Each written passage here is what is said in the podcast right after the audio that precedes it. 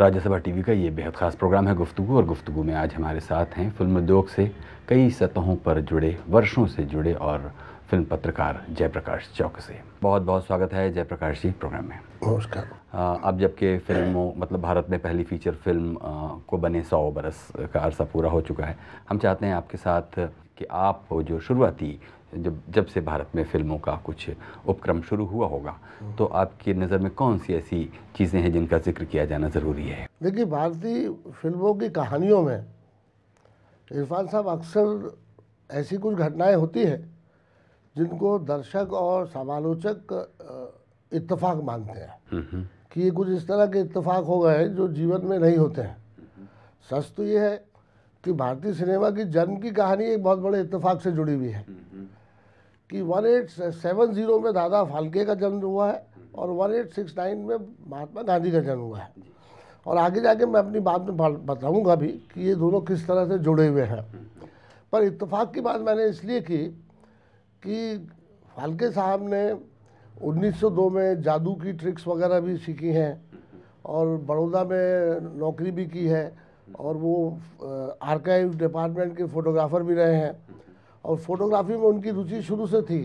इसलिए वो जर्मनी उनको भेजा गया लिथो प्रिंटिंग के लिए। कलर चार कलर की लिथो प्रिंटिंग भारत में शुरू हुई थी। तो वो सारा ज्ञान जर्मनी से सीख के आए और उन्होंने लक्ष्मी आर्ट्स स्टूडियो खोला जिसमें राजा रवि वर्मा की पेंटिंग्स के लिथो प्रिंट्स बनाए जाते थे। और ये वही समय था जब भारतवर्ष में कैलेंडर आर्ट का भी जन्म हुआ था। हाँ? लेकिन क्या हुआ कि जब उसमें खूब मुनाफा होने लगा और भागीदारों को काम समझ में आ गया कि करते कैसा तो उन्होंने इस गरीब आदमी की छुट्टी कर दी। अब ये घर में तो बता नहीं सकते कि मेरी नौकरी चली गई है। झटका लगेगा। तो रोज सुबह नौ बजे खाने का डब्बा लेके निकल जाते थे और किसी बगीचे में समय व्यतीत करके छः बजे घर आ जाते थे। ऐसे ही एक दिन वो एक बगीचे में अपना लंच कर रहे थे और कागज़ का एक अखबार का टुकड़ा उड़ता हुआ उनके पास आया जिसमें उन्होंने देखा कि लाइफ ऑफ़ क्राइस्ट नाम की फ़िल्म दिखाई जा रही है। फोटोग्राफी में इंटरेस्टेड था तो फ़िल्म देखने के लिए चले गए। जब लाइफ ऑफ़ क्राइस्ट पर्दे पर चल रही थी तो फालके साहब के मन में विचार आ रहा था कि ये वो माध्यम है जिसमें कृष्ण का जीवन बताया जा सकता है। फिर उन्होंने आके पत्नी को बताया पत्नी को ले गए फ़िल्म दिखाने किस तरह कर्ज वर्ज उठा के लंदन गए और सारा इक्विपमेंट लेके आए वो। हम्म। और वो जो पहली फ़िल्म बनाना चाहते थे वो कृष्ण के जीवन पे बनाना चाहते थे। हम्म, हम्म। पर लंदन में इक्विपमेंट खरीदते समय उनको माध्यम के बारे में थोड़ी जानकारी हो गई और उनको लगा कि माध्यम की थोड़ी सी जानकारी के साथ मैं कृष्ण चरित्र को प्रस्तुत नहीं कर सकता। हम्म, तब उन्होंने राजा हरिश्चंद्र का चुनाव किया जो समय का लोकप्रिय नाटक था कि इस पर फ़िल्म बनाना आसान होगा। और ये राजा हरिश्चंद्र का ही वो नाटक है जो गांधी जी ने 10 या 11 वर्ष की अवस्था में देखा था शायद एक ही नाटक देखा था जीवन में और उसका उनके मन पर बहुत गहरा प्रभाव था। तो ये इतफाक है कि वो अखबार का टुकड़ा हाथ में आ गया वो लाइफ ऑफ़ क्राइस्ट देखा और तो ये इस तरह तो जिस इतफाक का ज़िक्र आलोचक लोग अभी बुरी दृष्टि से करते हैं वो तो फ़िल्म के जन्म के साथ ही जुड़ा हुआ है। जी। और उन्नीस सौ तेरह में फ़िल्म प्रदर्शित हुई और वो सफल भी रही काफ़ी हद तक के और फिर और कुछ लोगों ने पूंजी निवेश किया और दोबारा वो गए लंदन। इस बार गए थे प्रिंटों की ज़्यादा कॉपी बनाने की टेक्नोलॉजी लाने के लिए। लेकिन जब वो सब लेके लौटे तो उन्नीस सौ चौदह में फ़र्स्ट वर्ल्ड वार शुरू हो गया। और ऐसी अफवाहें फैल गई कि बम्बई में बम्बार्डिंग हो सकती है। तो बम्बई के कई लोग पलायन करके छोटे शहरों में चले गए कि यहाँ बम्बार्डिंग हो जाएगी। तो वो फ़िल्म उद्योग एक तरह से ठप हो गया। पहले साल में जो उन्होंने तीन फ़िल्में बनाई थी उसके बाद उन्नीस सौ चौदह में ये फ़िल्म उद्योग ठप हो गया। हम्म? और फिर 1915 की एक जनवरी को महात्मा गांधी भारत में लौटे हैं। लेकिन अपने गुरु गोखले के कहे अनुसार भारत के दर्शन पे निकल गए कि पहले मैं भारत को ठीक से देखूँ समझूं। हम्म? और फिर उन्होंने काशी विश्वविद्यालय के उद्घाटन समारोह पे पहला पब्लिक भाषण दिया। जिसमें पहला वाक्य उनका ये था कि भारतीय लोगों से मैं निवेदन करता हूँ कि अपने हृदय से अंग्रेज़ों का भय मिटा दो। तो जो जनता भय के कारण घरों से बाहर नहीं निकलती थी क्योंकि सिनेमा का प्रदर्शन रात में होता था। जी। सिनेमा घर तो सिर्फ़ बम्बई शहर में थे लेकिन जो छोटे शहर थे उसमें एक टेम्पररी तंबू लगा के सूर्यास्त के पश्चात रात में आठ बजे पहला शो होता था। हम्म, हम्म, तो गांधी जी के संदेश का सिनेमा को फ़ायदा ये मिला कि 1918 के बाद सिनेमा को ज़्यादा संख्या में दर्शक मिले हम्म, हम्म, जो रात में आके देख सकते थे। हम्म? जी। और फिर दूसरी महत्वपूर्ण घटना 1918 में गांधी जी ने असहयोग आंदोलन का विचार किया जो खिलाफत आंदोलन के विचार का ही एक हिस्सा है। तो असहयोग आंदोलन का परिणाम ये हुआ कि देवकी बोस जैसा ब्रिलियंट छात्र एमए फाइनल की परीक्षा नहीं दी उन्होंने कि मैं गांधी जी का आंदोलन का समर्थक हूँ तो पिता ने उनसे कहा घर से निकल जाओ। हम्म, हम्म, तुम्हारा तो कैरियर बन जाता भाई। तो वो देवकी बोस वहाँ से निकल गए कहाँ जाए? तो ये नई विधा आई थी इसको समझने के लिए इससे जुड़ गए और समझ के उन्होंने फिर महान फ़िल्मों की रचना की है। हम्म, तो प्रारंभ में 1913 से लेकर 1922 तक के जो इक्यानवे फ़िल्में बनी हैं वो सारी की सारी फ़िल्में धार्मिक फ़िल्में हैं। जी। सबके सबके कथानक धार्मिक ही हैं। इसमें कोई भी सामाजिक फ़िल्म नहीं बनी है। फिर सामाजिक फ़िल्म का बनना भी एक इतफाक है हम्म, हम्म, कि चंदूलाल शाह के पास एक आदमी आकर वितरा खा के पच्चीस हज़ार रुपये की रकम दे गया कि तीन महीने बाद ईद का त्यौहार है। मुझे एक मुस्लिम धार्मिक फ़िल्म बना के आप दे देना। हम्म, चंदूलाल शाह को मुस्लिम धार्मिक फ़िल्म के बारे में कोई नॉलेज नहीं थी। उन्होंने उठा के गुण सुंदरी बना दी। वो वितरक आया प्रदर्शक आया। उसने कल इधर ये क्या बना के दे दिया मुझे? मैं कोर्ट में केस करूँगा। तो उन्होंने कहा मैंने तो बना के दे दिया। तो ईद के त्यौहार पे गुण संदूरी फ़िल्म रिलीज़ हुई। हम्म, हम्म, तो फ़िल्म इंडस्ट्री में कितने इतफाक जुड़े हुए हैं। हम्म, हम्म। इसके डेवलपमेंट में लगातार इतफाक जुड़े हुए हैं। जो शुरुआती दर्शकों की बात आपने कही जिसमें आपने गांधी जी के साथ ज़्यादातर अपनी बातचीत का हिस्सा आपने गांधी जी स्वतंत्रता आंदोलन इसके साथ जोड़कर अ, इस ट्रेंड को समझने की कोशिश की। हम ये देखते हैं कि ठीक है कि पितामह के रूप में हम दादा साहब फाल्के का ज़िक्र करते हैं। कई ऐसे नाम छूट जाते हैं इस क्रम में जिनका शायद उतना ही महत्वपूर्ण योगदान रहा हो। क्या कहते हैं आप? नहीं है ना कुछ लोगों का ये मानना है कि राजा हरिश्चंद्र पहली फ़िल्म नहीं है। पुंडलिक जो नाटक का फिल्मांकन किया गया था वो 1911 में रिलीज़ हो चुकी है। हम्म, हम्म, लेकिन शास्त्रीय दृष्टिकोण से उसको फ़िल्म इसलिए नहीं माना गया कि एक नाटक चल रहा है और कैमरे में उस नाटक को कैद किया गया। हम्म, हम्म, तो वो चलते हुए नाटक को फिल्मांकन किया गया इसलिए उसको फ़िल्म नहीं माना गया। और राजा हरिश्चंद्र को फ़िल्म माना गया क्योंकि वो फ़िल्म की तरह बनाई गई है। हम्म, फ़िल्म की तरह बनाई गई है। अब क्या है साहब कि इस बीच में 1918 में गुजरात के द्वारकादास संपत जिन्होंने पहली फ़िल्म में भी आंशिक पूंजी लगाई थी दादा फाल्के की। और फ़िल्मों में उनकी रुचि थी। तो उन्होंने भी एक फ़िल्म का निर्माण किया जिसका नाम है महात्मा विदुर। लेकिन उन्होंने क्या किया कि महाभारत की कहानी तो ली विदुर की लेकिन अपने विदुर को उन्होंने गांधी जी जैसा गांधी जी की तरह प्रस्तुत किया। वैदिक ढंग से उन्होंने प्रस्तुत नहीं किया। हम्म, हम्म, और इतना ही नहीं लोकमान्य तिलक के जो सहयोगी थे भालचंद्र पेड़ारकर हम्म, जो केसरी के उप संपादक भी थे हम्म, हम्म, वो भी फ़िल्मों में आके जुड़े। उनके भाऊ उनके भाई बाबूराव पेंटर भी फ़िल्मों से आकर जुड़े। तो मैं ऐसा नहीं कहना चाहता कि गांधी जी के अकेले का ही ये प्रभाव रहा है लेकिन बहुत से लोग उस समय इस नई विधा के जादू में बन के इससे जुड़े हैं। अभी एक छोटा सा ब्रेक लेंगे और उसके बाद बातचीत जारी रखेंगे। अभी वक्त है एक छोटे से ब्रेक का ब्रेक के बाद हाजिर होंगे और बातें जारी रखेंगे। फ़िल्म उद्योग से लंबे समय से जुड़े हुए और फ़िल्म पत्रकार जयप्रकाश चौकसी के साथ यू नो मेरा, इरफान साहब, मुझे आज इस बात का अचंभा और दुख है। वो ये है कि प्रारंभिक वर्षों में जो साहसी कथाएँ हमारे फिल्मकारों ने बनाई है और दर्शकों ने बेहद जिनको पसंद किया, आज उन्हीं कथाओं पर हम फ़िल्म इस भारत में नहीं बना सकते। इतना असहिष्णु ये भारत हो गया।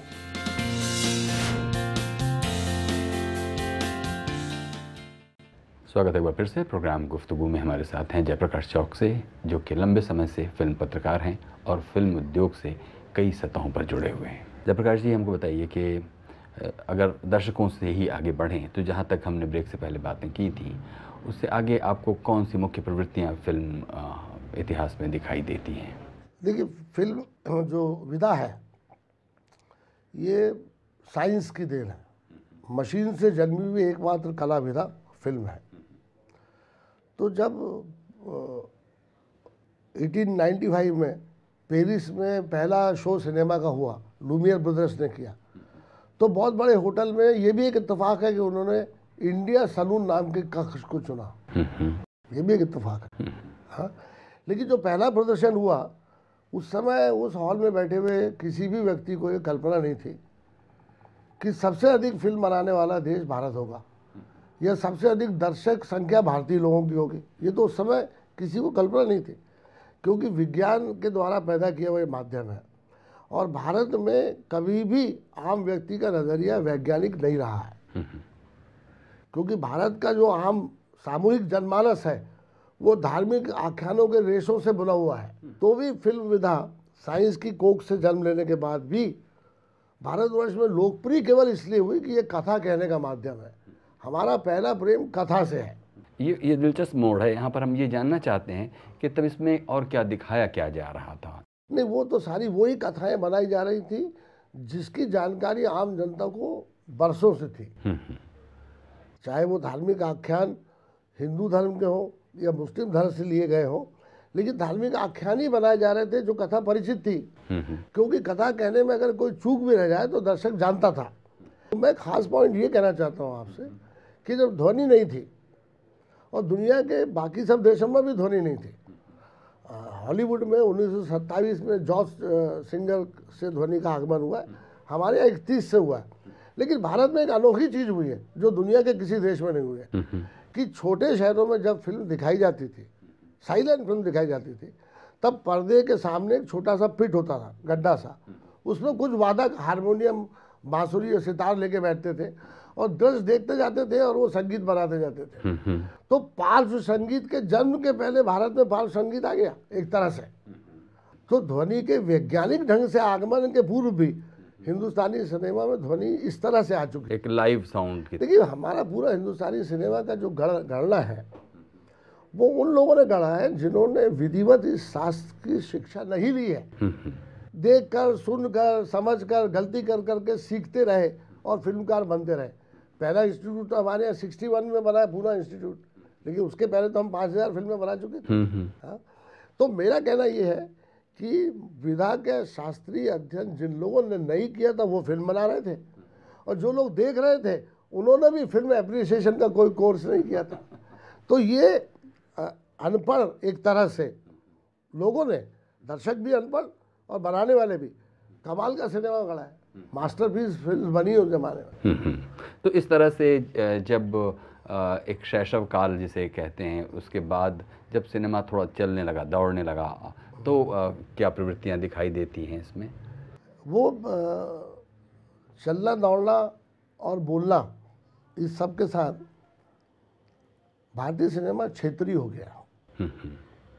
जैसी ध्वनि आई दक्षिण भारत में तमिल तेलुगु कन्नड़ भाषाओं में फ़िल्म बनने लगी। लाहौर में पंजाबी भाषा में फ़िल्म बनने लगी। कलकत्ता में बंगाली में फ़िल्म बनने लगी। तो जब तक ये मूक था ये राष्ट्रीय सिनेमा था। लेकिन ध्वनि के आने के बाद ये क्षेत्रीय हो गया है। तो जैसा भारत का स्वरूप है कि विविधता के बीच में एकता है वैसा ही इसके सिनेमा का भी स्वरूप है।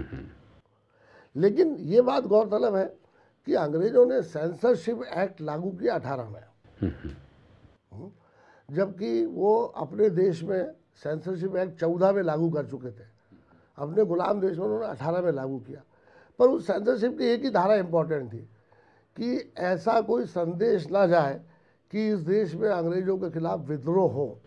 और हमारे फिल्मकारों ने इस सेंसरशिप के एक्ट के होते हुए भी आँखों में धूल झोंक के देशभक्ति की फ़िल्में बनाई हैं। मूक सिनेमा के दौर में भी बनाई है। वंदे मातरम आश्रम फ़िल्म बनी है महाराजी पेडार करके। हम्म, उदयकाल बनाई है शांताराम जी ने। तो ये प्रवृत्ति देशभक्ति की जुड़ी रही है। और ध्वनि के आने के बाद भी देखिए हरिजन के प्रकाशन में कुछ कथाएँ हरिजनों के बारे में कुछ सत्य गांधी जी ने जनता के सामने रखे। और बॉम्बे टॉकीज ने अछूत करने फ़िल्म बना दी। उन्हीं आदर्शों को लेकर अछूत करने बना दी उन्होंने। चंडीदास क्या है? यू नो मेरा इरफान साहब मुझे आज इस बात का अचंबा और दुख है। वो ये है कि प्रारंभिक वर्षों में जो साहसी कथाएँ हमारे फिल्मकारों ने बनाई है और दर्शकों ने बेहद जिनको पसंद किया हम्म, आज उन्हीं कथाओं पर हम फ़िल्म इस भारत में नहीं बना सकते। इतना असहिष्णु ये भारत हो गया देवकी बोस की चंडीदास की कहानी क्या है? कि एक धोबन कपड़े धो रही है। कपड़े धोने के बाद वो स्थिर पानी में अपनी छवि देख रही है। उधर से ब्राह्मण चंडीदास आते हैं और उनकी छवि भी उसी जल में पड़ रही है। हम्म, दूसरे किनारे में एक उद्दंड बच्चा पत्थर फेंकता है। लहरें मिल जाती हैं तो छवियाँ मिल गड़बड़ जाती है आपस में। एक काव्यात्मक दृष्टिकोण और पहले ही दृश्य में पूरी फ़िल्म की कहानी कह दी है कि ये ब्राह्मण और धोबन के प्रेम की कहानी है। अशुभ कन्या। उसके बाद हमने उन्नीस तक तो बर्दाश्त किया। सुजाता बनाली विमल रॉय ने। हाँ लेकिन आज के भारत में 2013 में, आप हिंदू, मुस्लिम प्रेम कथा बनाए या हरिजन और सवर्ण की प्रेम कथा बनाए तो भारत बर्दाश्त नहीं करता है। अछूत कन्या आप नहीं दोहरा सकते। हाँ या नितिन बोस की भारत माता नहीं बना सकते आप आज। तो 1913 से लेके सैंतालीस तक बल्कि चौंसठ तक नेहरू की मृत्यु तक के। भारतीय सिनेमा में साहसी विषय बनाए गए हैं जो देश की अखंडता एकता और जो हमारे स्वतंत्रता समानता के सिद्धांत हैं उनको प्रतिपादित करती रही हैं। हम्म, आज जब हम ज़्यादा आज़ाद हो गए टेक्नोलॉजी ज़्यादा विकसित हो गई है और दर्शक संख्या भी बढ़ गई है और सिनेमा दिखाने के तरीके भी बहुत विविध हो गए हैं तब हमारे दर्शक भी असहिष्णु हो गए। और इसलिए फिल्मकार भी हिम्मत नहीं करते हैं। ये मुझे सबसे ज़्यादा दुख देता है सालता है। अभी वक्त है छोटे से ब्रेक का। ब्रेक के बाद हाजिर होंगे और बातें जारी रखेंगे जयप्रकाश चौकसे के साथ। बाजीगर फ़िल्म में एक डायलॉग है हारी भी बाजी को जो पलट दे उसको बाजीगर कहते हैं। बहुत स्टूपिड बात है यार। बाजीगर ट्रिक्स्टर को कहते हैं। हारी बाजी जीत में बदलने वाले को साहसी आदमी कहते हैं। यह गलत बात बोली गई है लेकिन तारीफ़ है। वो डायलॉग दोहराया जाता है।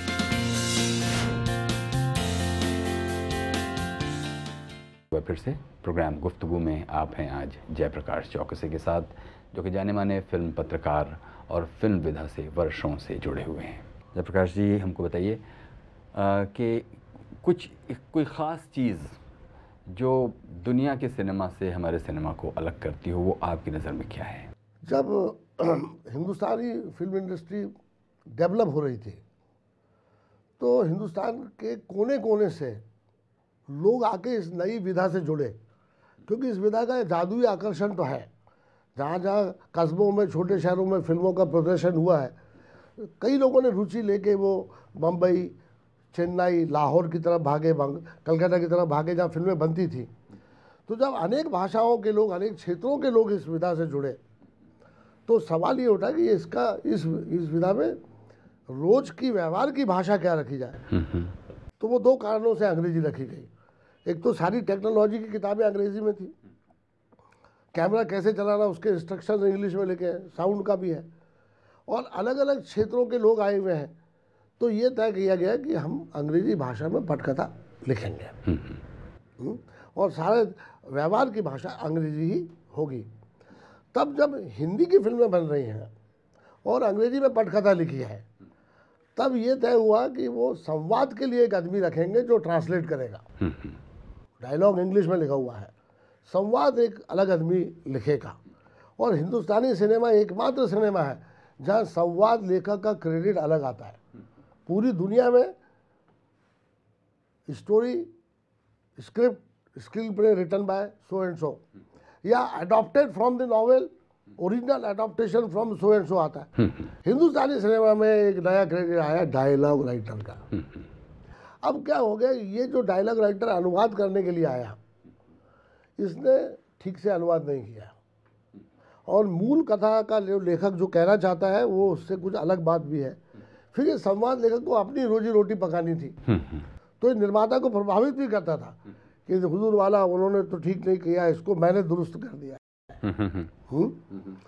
तो ये हिंदुस्तानी सिनेमा में बाद में जाके अभिशाप बन गया है कि एक साथ एक क्रिएटिव ऑर्गेनिक वर्क एक आदमी का ना होते हुए टीम का हो गया। पाँच लोग छह लोग मिल के लिख रहे हैं। और जैसे जैसे सिनेमा आगे महँगा होता गया ये राइटर्स की टीम बढ़ती गई है। और इसमें सिनेमा का नुकसान होता गया है कि आप पूरी दुनिया के किसी भी देश में साहब ये स्क्रिप्ट और डायलॉग अलग नहीं है।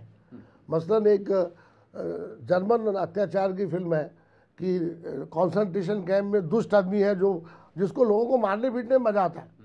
बहुत मारता है वो। और आज उसका जन्मदिन है तो उसने घोषणा की कि जो मेरे सवाल का जवाब देगा सही, उसको मैं आज आज़ाद कर दूँगा। तो एक बुढ़ा आदमी जो लगभग मरा हुआ है, उसके सामने आया तो इसने कहा कि देखो, जर्मन टेक्नोलॉजी सबसे ज़्यादा एडवांस है। मेरी एक आँख पत्थर की है। बताओ, असली कौन सी है और पत्थर की कौन सी है? तो उसने कहा, भाई आँख आपकी पत्थर की है। तो उसने कहा, इतनी जल्दी तूने सही कैसे बता दिया? तो उसने कहा हुजूर उसमें कुछ इंसानियत अभी बाकी है। अब मुझे आप बताइए ये डायलॉग को आप इस दृश्य से अलग करके क्या बनाएँगे? बिल्कुल। हाँ जैसे दीवार में शशि कपूर का कहना है मेरे पास माँ है। हम्म हम्म हम्म। क्या वो स्क्रिप्ट का डायलॉग अलग है सीन अलग लिखा गया है? तो हिंदुस्तान के सिनेमा के प्रारंभिक काल में ये जो संवाद लेखक का एक अलग पद बना उसने फ़िल्म की ऑर्गेनिक विधा को ऑर्गेनिक राइटिंग के ऑर्गेनिक मिजाज को तोड़ा है। और फिर बाद में तो ऐसे ऐसे डायलॉग राइटर हुए जो ताली बजाओ डायलॉग लिखने के लिए मशहूर हो गए। हम्म, जैसे? कादर खां। कादर खां। और भी कई लोग हुए हैं इंदिरा जानन कादर खां इंदिरा जानन कि भाई ऐसा कोई डायलॉग होना चाहिए कि ताली बजे। हम्म, हम्म। और ये अभी तक चल रहा है वो बाजीगर फ़िल्म में एक डायलॉग है हारी भी बाजी को जो पलट दे उसको बाजीगर कहते हैं। बहुत स्टूपिड बात है यार। बाजीगर ट्रिक्स्टर को कहते हैं। हारी बाजी जीत में बदलने वाले को साहसी आदमी कहते हैं। यह गलत बात बोली गई है लेकिन तारीफ़ है वो डायलॉग दोहराया जाता है। अब जब शोले हिट हुई है ओ रे सांबा इसको डायलॉग माना गया इसमें डायलॉग क्या है भाई? वो एक आदमी को बुला रहा है ओ रे सांबा हाँ? तो ताली बजने वाले डायलॉग कहे जाए। जैसे अमिताभ बच्चन की फ़िल्मों में हम्म, हर रिश्ते में तो हम तुम्हारे बाप लगते हैं। वो कुछ कहने की वो दृश्य उस तरह की बात करने का नहीं है। लेकिन हीरो की हीरोगिरी के लिए एक संवाद की आवश्यकता है।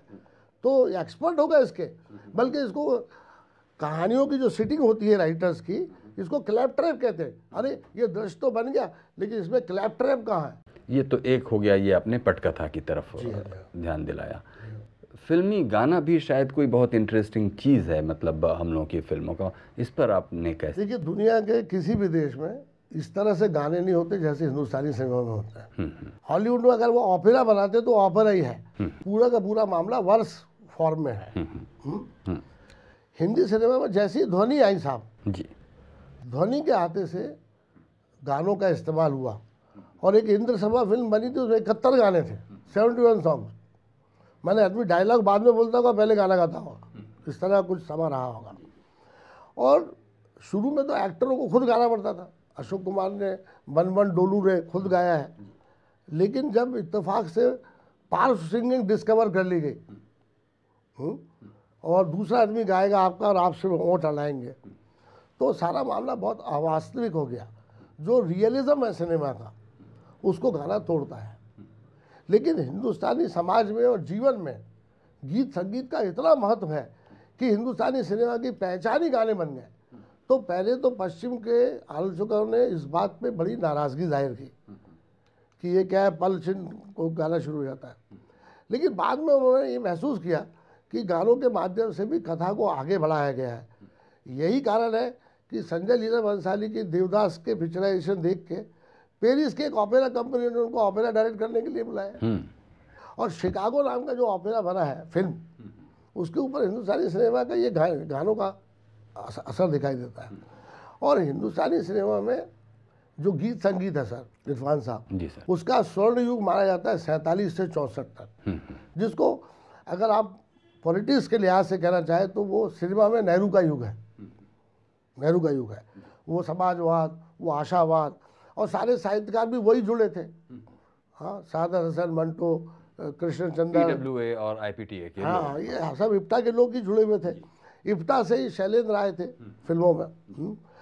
तो ये गानों में कुछ ऐसा माधुर्य है ऐसी मेलोडी बनी है और ऐसे सार्थक बोल लिखे गए हैं कि लोग फ़िल्म भूल जाते हैं गाना नहीं भूलते। हज़ारों लाखों लोगों के एकांत में उनका मन बहलाने और आशा का संचार करने का काम हिंदी सिनेमा के गीतों ने किया है। अब बिल्कुल आखिर में चलते चलते हम आपसे ये जानना चाहेंगे जयप्रकाश जी के फ़िल्में ना होती तो आप आपकी ज़ाती ज़िंदगी में बिज़नेस से अलग क्या कमी होती? मेरा ख्याल है कि मेरी ज़िंदगी इस कदर बोरिंग होती इस कदर अर्थहीन और सारीन होती शायद मैं खुदकशी कर लेता हूँ। मेरे जीवन को तो अर्थ सिनेमा ने दिया है। मैंने लिटरेचर में एमए किया है, लिटरेचर पढ़ाया है, नौकरी भी की है। लेकिन मेरे को जीवन में एक अच्छा इंसान और बेहतर संवेदनशील पाठक सिनेमा ने बनाया है। मैं सरेआम ये स्वीकार करता हूँ कि मेरे पास जो कुछ भी आज है, वो भारतीय सिनेमा का दिया हुआ है और दर्शक के नाते ही लिया हुआ है। दर्शक के नाते ही मैंने लिया हुआ है और हो सकता है मेरे जैसे अनेक लोग होंगे। अनेक लोग होंगे। बहुत बहुत शुक्रिया। जयप्रकाश जी, आपने हमारे लिए इतना वक्त दिया। ये थे जाने माने फ़िल्म पत्रकार और लेखक जयप्रकाश चौक से। कुछ कहना चाहते हो प्रोग्राम के बारे में तो हमें लिखिए feedback dot R S T V at Gmail dot com पर।